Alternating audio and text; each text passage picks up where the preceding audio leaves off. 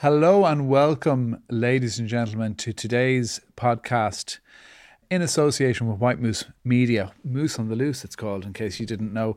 My guest today is somebody who I suspe- suspect is a lot more comfortable in front of the camera than I am.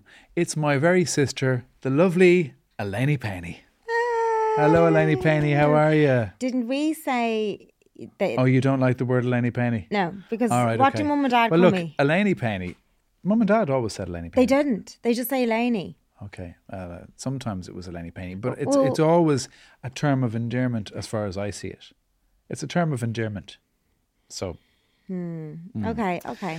so folks, today we are going to talk about a subject that might be a little bit um, challenging at times, but it's something that I do feel we need to talk about because, you know, we need to normalize being adopted. We need to remove the stigma because there's a lot of stigma surrounding it. So, this podcast is going to talk about how both your good self and yours truly were adopted and various different aspects of our life, including the reading of a letter, giving some information on my birth family.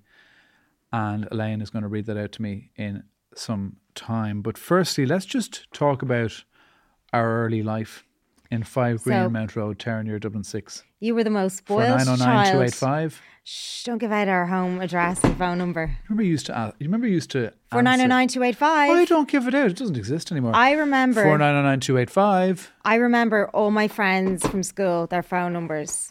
I can't say that, but I know them all by heart. And I so don't. do I, yeah. don't know one person's except for yours. Their mobile phone number. Isn't that mad? I know nobody's. Yeah. Do you know what I mean? That's the only number. Those the only numbers you had to remember. But I suppose that's why parents said it when they answered the phone. Yeah. Yeah. Remember, Dad didn't want us answering the phone. so now, Paul, if you you're identifying your number, well, yeah, well, Dad, they did call it. You know, they kind of know what it. Anyway, look, let's go back to our early life. So, from my point of view, You were a very, very spoilt, indulged child. I will say that to start off with. were we not all? You especially, but it's okay. It, it, it's it's fine. Well, I don't. I, I dispute that. I mean, were you not all equally spoiled? No, it was first of all, mum and dad really wanted to have a child, and then uh-huh. you were the first that came onto the scene, mm-hmm. and I think they just were so obsessed with you and showered you with such attention and love, and took photographs and did everything based around Paul. Paul, Paul, Paul. Paul, Paul. And then they had two more girls, and the girls were kind of similar in age, similar gender, like the same, two girls. So it was kind of Paul and the, and then two years later, two girls, kind of nearly so close in age, they were nearly twins. So Irish don't agree with that at all. But it's how you interpret it. Did you feel like you didn't feel less loved? Um, no, I didn't at all. But I did feel like I did think that you got a lot more attention. Now, I think that's with the eldest boy in a lot of families. That the the eldest and the fact that you're a boy, um, got you or you know a lot more attention was put on you, and maybe a lot more pressure, a lot more focus in a negative way, maybe also. It was all like when Paul had the junior cert, it was like, you know, the end of the world. When when I had it, Joanne, it was just like, ah, whatever. Do they need to do those or, or we go down to ACL? so it was more, it was more, everything was about you. It was all about you. So I think that has had a profound effect on you as a person that you you're used to getting attention, you're used to getting your own way in the nicest possible way. And yeah, I remember when, so the way mum and dad always dealt with, because look, okay, mum and dad, for whatever re- reason, couldn't have, you know, uh, kids. They did have a child who Yeah. Called Jimmy, who's now buried in the, um, what do you call it? What do you call it? so you yes, Glasnevin. Glasnevin, but what's it called? The something, the, the angels. I don't know what it's called. that was a very sad situation. So then they adopted me, they adopted you, and then Joanne came along naturally. Mm-hmm. But um, we were always told that we arrived on the scene. We were never told that when we you were were born. born. Yeah. So that so it must be it must have been a very difficult task for mum and dad to decide. Okay, look, how are we going to handle this? When are we going to tell them? And from my memory, anyway, um, I believe that it was handled perfectly because I never remember a specific time where mum and dad said, "Okay, Paul, sit down there on the couch now. We're going to, you know, you're a little bit different to the to to to Joanne." I never remember that. Do you? No. It was too it was too young to tell you. So it was before you could even understand what the concept was. Hmm. So that meant you didn't they didn't have to explain it. Hmm. So it was sort of naturally there before you even realized. Hmm. You and know. I think that's that's really hats off to mum and dad Yeah. because I do think that finding out that you were adopted at a certain age, like let's say if they'd wait until we were twelve or fifteen, or, I know. I think been- that would be very difficult Yeah. for people who who don't know the whole time. Yeah. And Um, the other thing I think it's important to say now is that kind of like I, f- from my memory, we had a fairy tale upbringing, and mum and dad couldn't have been better parents. Yeah. Would Do you you agree remember with that? except when you cried on Christmas morning when you were 11 because you didn't get enough presents? What? You did. And and I remember So hang on a minute. You're yo- you're younger than me, 2 years. two years. Yeah. Sorry. So you so you were nine at the time, and you Mm-hmm. remember me crying on Christmas morning. Oh,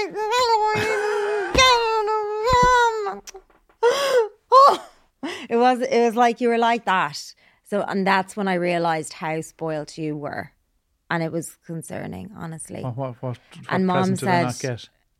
You just didn't get enough. There was just no You were. So I mean, I think you might have been spoiled a bit too much.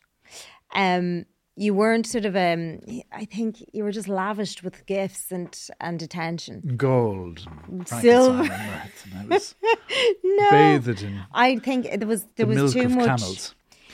Um, Honestly. no, I, I, I, I, I only know as a middle child, and middle children usually can tell these things. Mm. Joanne, the youngest, no attention.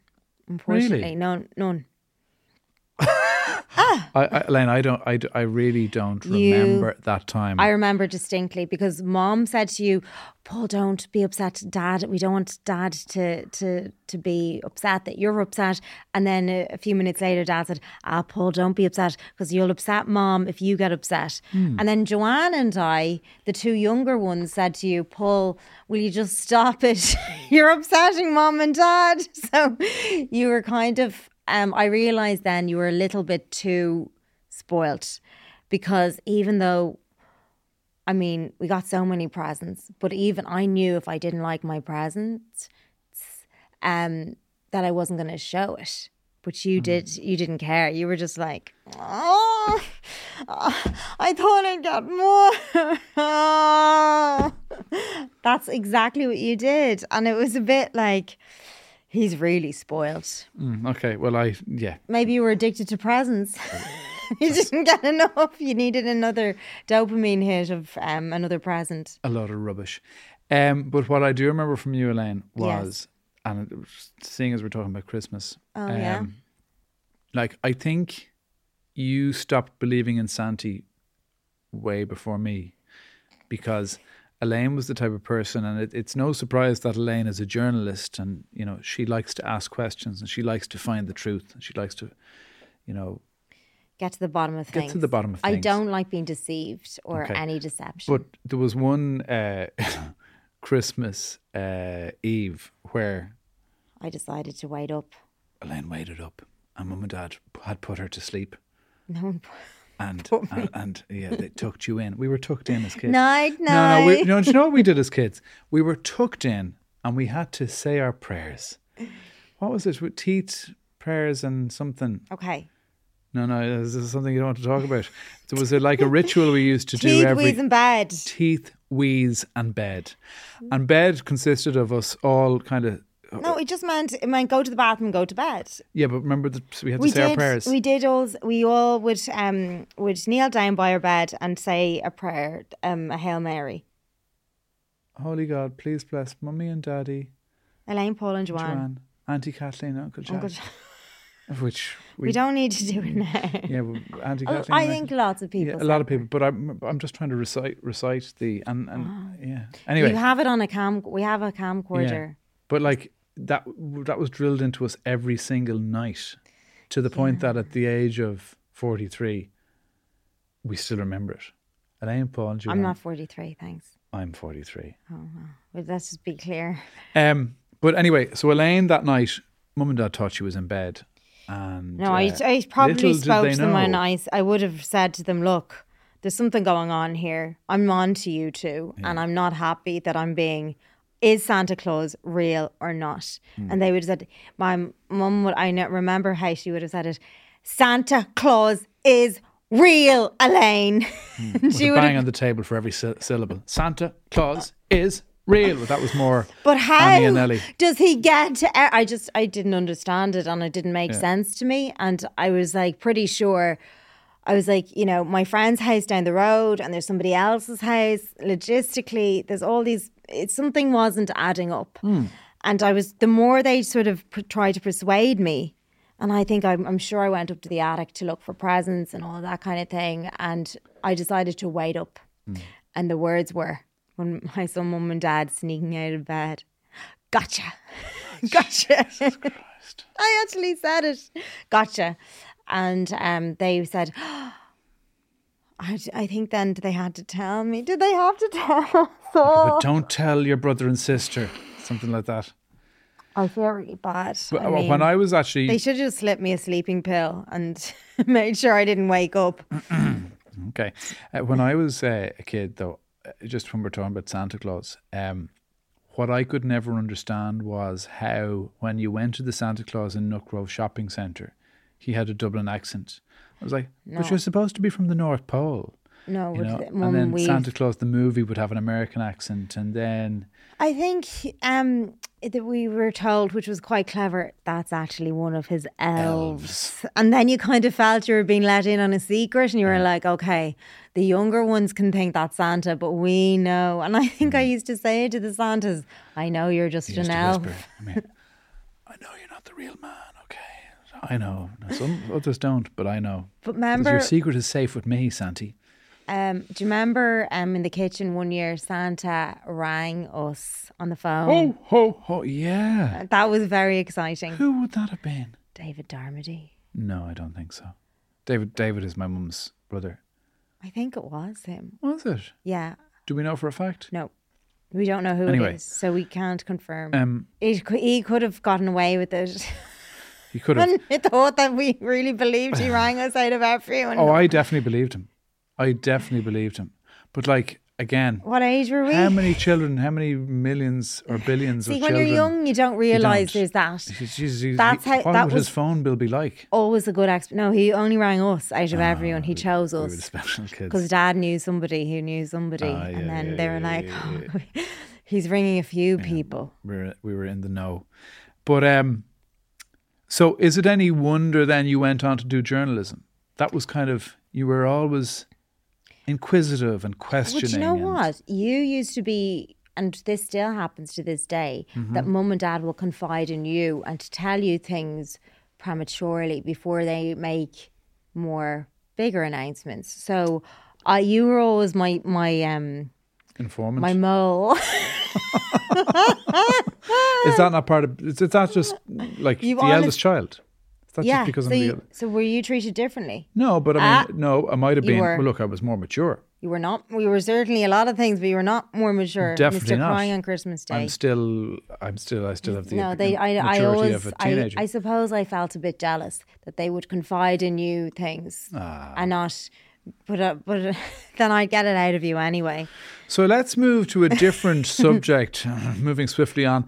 Um, so this kind of, you know, you searching for information and looking for the truth kind of transferred over into another element of our yes, childhood, there was sort of. which is a little bit more sensitive, I guess. So like we'll talk about this, but if at any point you want to roll it back or you you want to just stop, just we, we don't need to. We can go as deep or as shallow into this as you want. I But knew there talk was to me about I knew there was information in the attic. Mm-hmm. And I thought to myself, this in this house, there must be some information, some paper, some official documents, something to in reference to what happened. And I I was like, it, it has to be. Where would they keep it? in reference to your adoption. Yes. And to yours, to your Yeah. adoption. Our adoption, yeah. Yes. I I just I I knew somehow that there was sort of dad had not an office upstairs, but he kept files and things Hmm. upstairs, and we used to go up and play in the attic, and there was all these grey, huge 1980s style file that file um that you'd pull out I with was all these. scared of the attic, to be honest you. Were scared of the. I was not scared of the there. attic. And when we had lots of sweets up in the attic, and we'd people over, who'd go up and get all the, retrieve the sweets for us all. I did. Okay. Um, I don't remember that at all. But anyway, okay. Sounds like great fun. I was were- scared. I thought the bogeyman was up there. scared. You were scared. I did think the bogeyman was up there. What even is a bogeyman?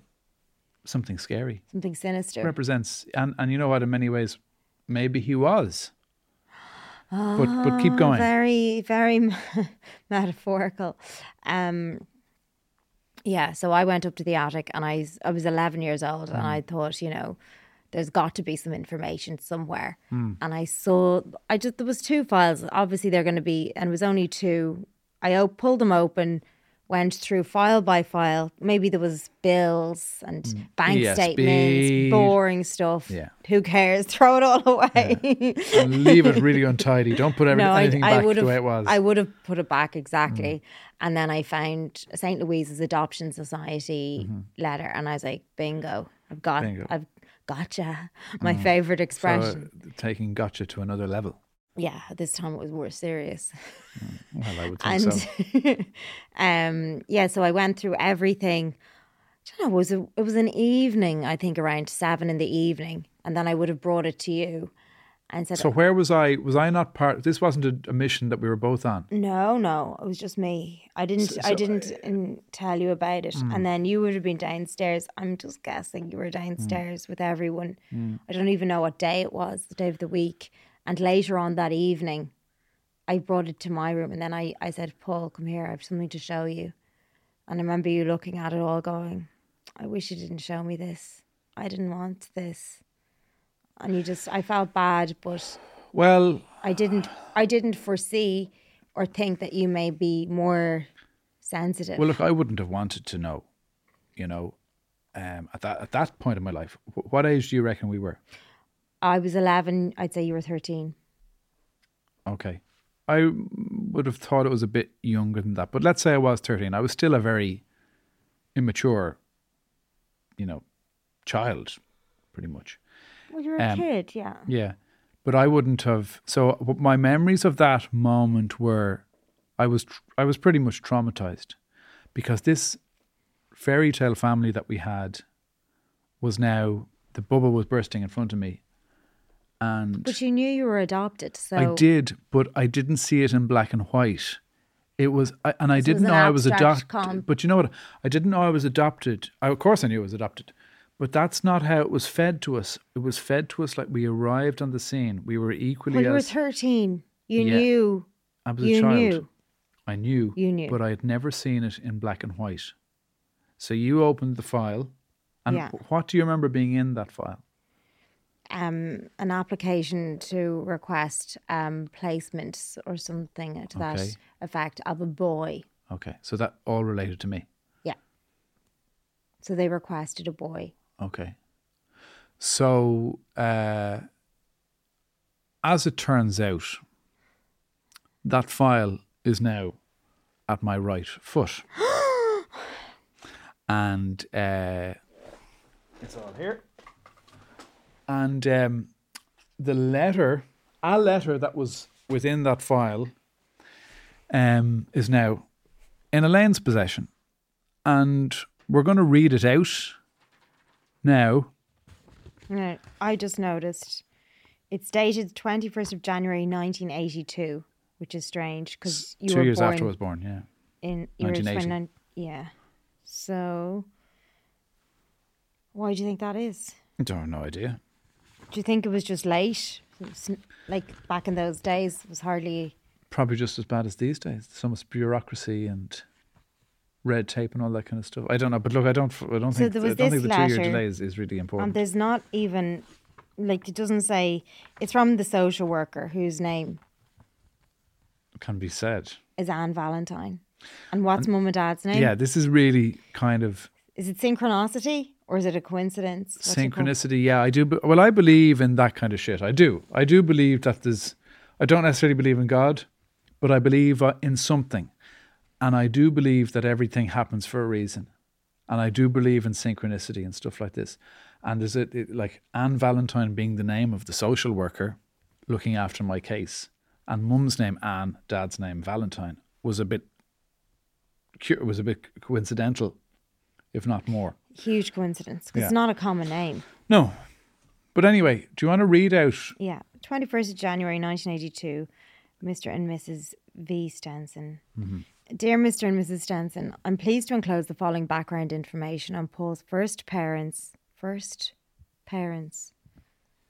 Hmm? It's an unusual. I've never heard of that before. You would have expected biological. Yeah. Okay. so that you'll be able to answer his questions as he learns of his adoption. Bridget Paul's mother was 25 at the time of his birth. She is the eldest in a family of 10 children born to her parents. Bridget's own birth was premature by at least eight weeks. That's not that much. Two months premature. Um, I think in 19, well, not 1980, that's when I was born. This seven is like, this would have been 1955. Oh, Bridget's.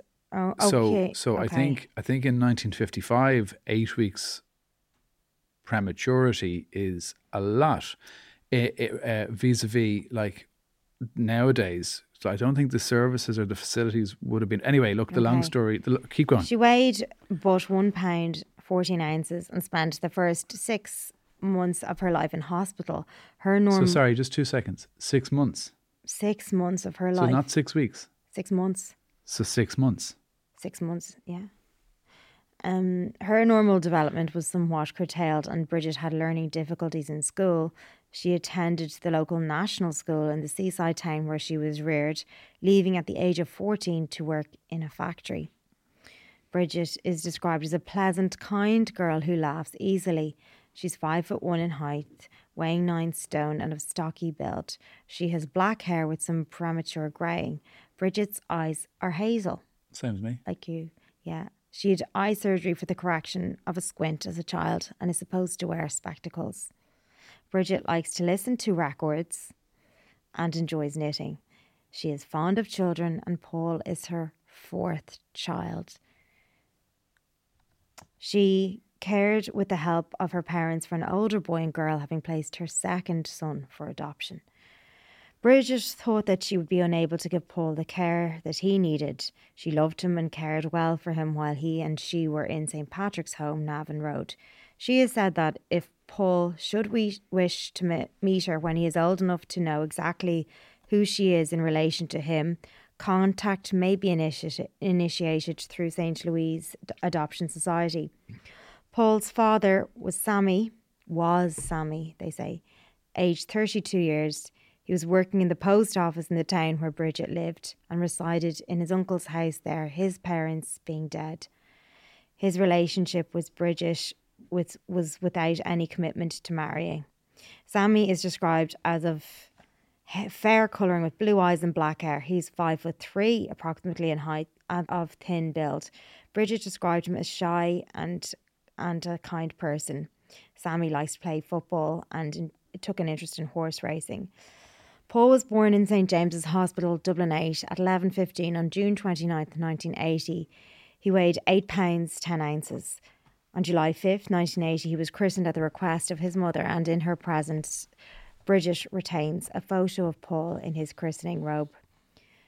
Bridget participated fully in Paul's placement with you as adoptive parents. She sought Paul's security in your home.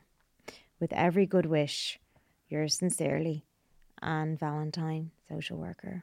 Hmm. Wow. So you've read that before. I have, and actually, you know what? Um, reading it now at the age of forty-three, Yeah. you know, it's a nice letter. But reading it at the age of 13, Mm. it took its toll on me. It really, like, for a long time. I mean, I'll never forget So it. was that the kind of first time you realized you were really adopted? well, it's the first time I see in black and white. That it's real. Yeah. It felt real. And, and yeah, like, I later went on to. So, because of my addiction, I guess when I, you know, one of the the, the questions I have always asked myself is, does that mean I can drink? Okay, I was always finding a way to justify being able to drink normally, and of course, somebody Does that mean I can drink as in drink, drink alcohol? alcohol. Yeah. What does that what do you mean does that mean I can drink? Well, look, throughout my twenties and thirties, um, I I started understanding that I had a problem with alcohol. So, the the the the, the voice in your head kind of tries to justify why you can drink, and that's the disease. It's on your shoulder, constantly saying, "I'll go on." You can because. So I always had this question in my head: Can I? And the reason I went on to find out some I needed to find an identity my identity. So in 2012 I went and met a social worker who again read this out to me.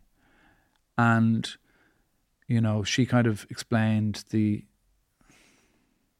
the intricacies of the situation. Bridget was intellectually disabled and I had four siblings.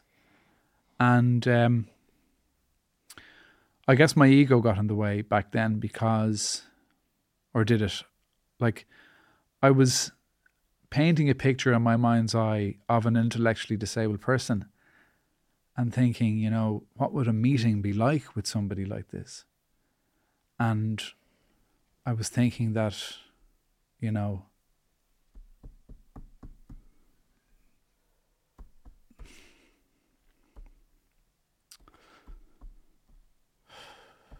You didn't want to know.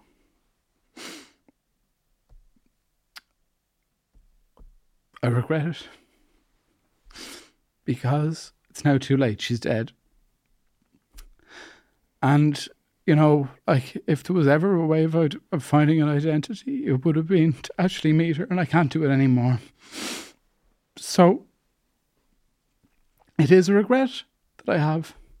And I guess why I'm doing this podcast is to try and tell people A, it's to normalize adoption and to remove the stigma, but it's it's to let other people know, look, don't let it be too late. Just do it. Seize the moment. Carpe diem. Sorry. Sorry. Yeah. Um and I do feel that my ego got in the way. It was like Oh, how would how what, what would it be like going into the room like um and you know, it never happened because of my ego. And I regret it. So you didn't get to meet your birth mother, and it is a regret, and Mm. Of is course. it's very sad. It's extremely sad. Yeah. Um, if I could turn back time, I would have seized the moment back in 2012 and just did it because you know what? She wanted to meet me. Can I say you may still not have done it if it if you didn't do it for that time. You had the opportunity. So do you think what do you think would be different now if do you think just because the opportunity's gone that now you regret it or do you think No, I just feel that I'm in. So again, like, I was too shallow. Like, I, I was, it was all about, you know, uh, I was making the intellectual disability kind of a big deal. And I was concerned about how maybe her inability to deal with meeting me would affect me and it was all about me and it was my, my ego i should have just said look this is how my mum is you know, I should just gone in there and I even hugged her and not cared about how, you know, like when you say somebody has an intellectual disability, to me that I, I don't know what that actually means. But it could mean so many things. It's it just could mean a learning disability because if she had four children or was it five, four or five children, Five. she had a job, hmm. she went to school, she had you know a love interest. Hmm. Um, Well- and then there could only be a certain amount of disability there to have that level of a normal life, so Yeah. to speak.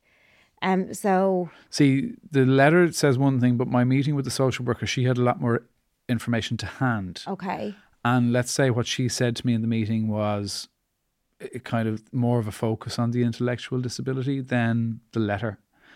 Um, and I was playing this video in my mind about, you know, what that might look like, knowing other people who may be, you know, disabled in some shape or form, and thinking, you know, um, it was all about me though, and I like it's too late now. And, uh, you know, if I could turn back time, or if that's, if anybody, like, I know it's a pretty unique situation to be in, yeah, but I look for anything as important as this, like, it's your birth mother. I would say seize the moment and just do it, yeah. um, and get that sense of But you did meet a sibling, I met a sibling, yeah, and she looked like you. and she looked very like me, and she was into fitness, which I was, and um, obviously that would have been when I was thirty two, so my hair was thinning, so I was kind of scared of losing my hair, and that was another question I asked her, and she said, "Yeah, a lot of, a lot of, a lot of the people in the family would be thinning, and they just shaved their head as well." Um, and that's that's how I am now, obviously. But um, And how did you feel after when you met her? Like, what was the moment like when you saw her? Um, I saw her in me, um, but there was a sense of You saw you in her. sorry, I saw me and I saw yeah, I saw Yeah. me in her, visually, like facially, And where did you meet her? Like, where in was a, it? in a hotel outside Dublin v- with the social worker. and was it emotional or was it just like, hello? Um, I tried to like, I was quite detached from it emotionally. I tried to kind of deal with it as a kind of a almost a business meeting. I didn't want to get sucked in because look, when you're meeting a birth sister like this, you don't know are you opening up Pandora's box. You, you don't know what's you know, and I, I just didn't want to get too deep so that I wouldn't be able to get back out. So it was kind of like, okay, these are the facts. Very black and white. A couple of questions. Lovely to meet you. Maybe I'll meet the mother. I'm not going to say my mother, just going to the mother. But for the moment, this is good.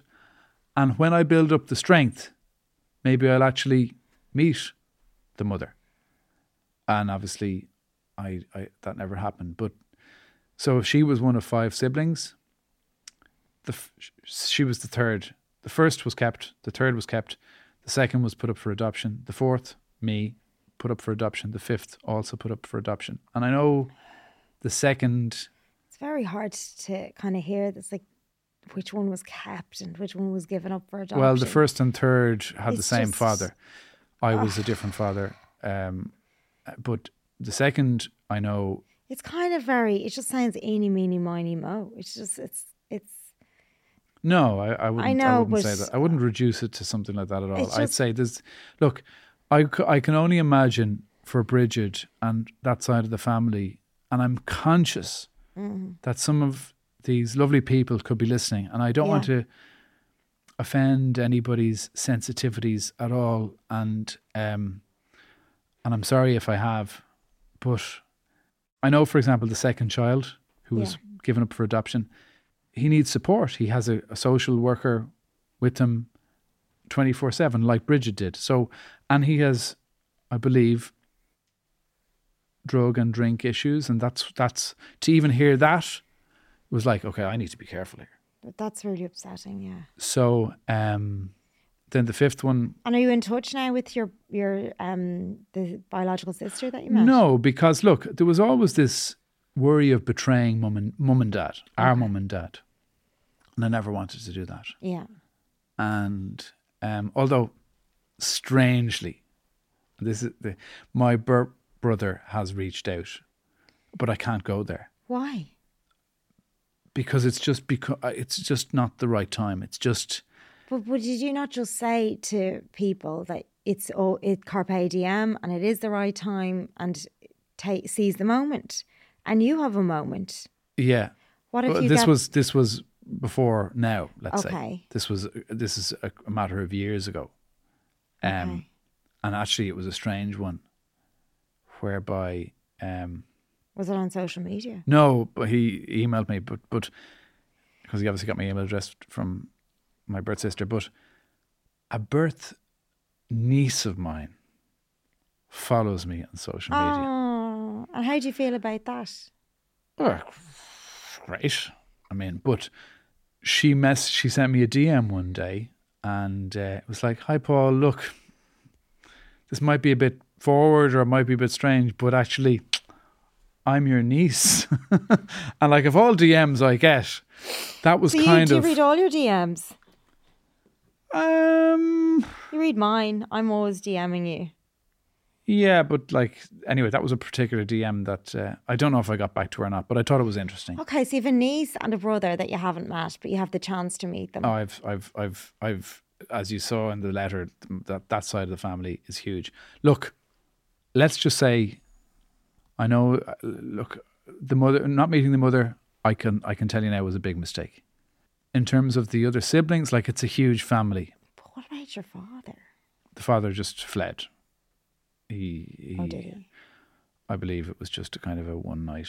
Uh, okay, don't say that. Well, that's probably what it was. I mean, Okay, that's speculation. it is. It is Okay. pure speculation. You need to maybe take your own advice as well. Yeah, I do. You do. But that's a lot, Paul. That's a lot. Oh, yeah, it's a lot. But look, I think it needed to be told. And again, it's all about removing the stigma of, like, I think it's important to just talk about it. It is. 100%. You know, this isn't something that should be brushed under the carpet. Let's talk about it. There's nothing wrong with being adopted at all. No. So, Okay. Okay. Are you all right? I'm delighted and excited. Are you? Okay, good. All right. Folks, thank you so much for listening to this episode of Moose on the Loose. If anything I said during this podcast has affected you in any way, I have a number of links in my Instagram bio that you might want to check out now.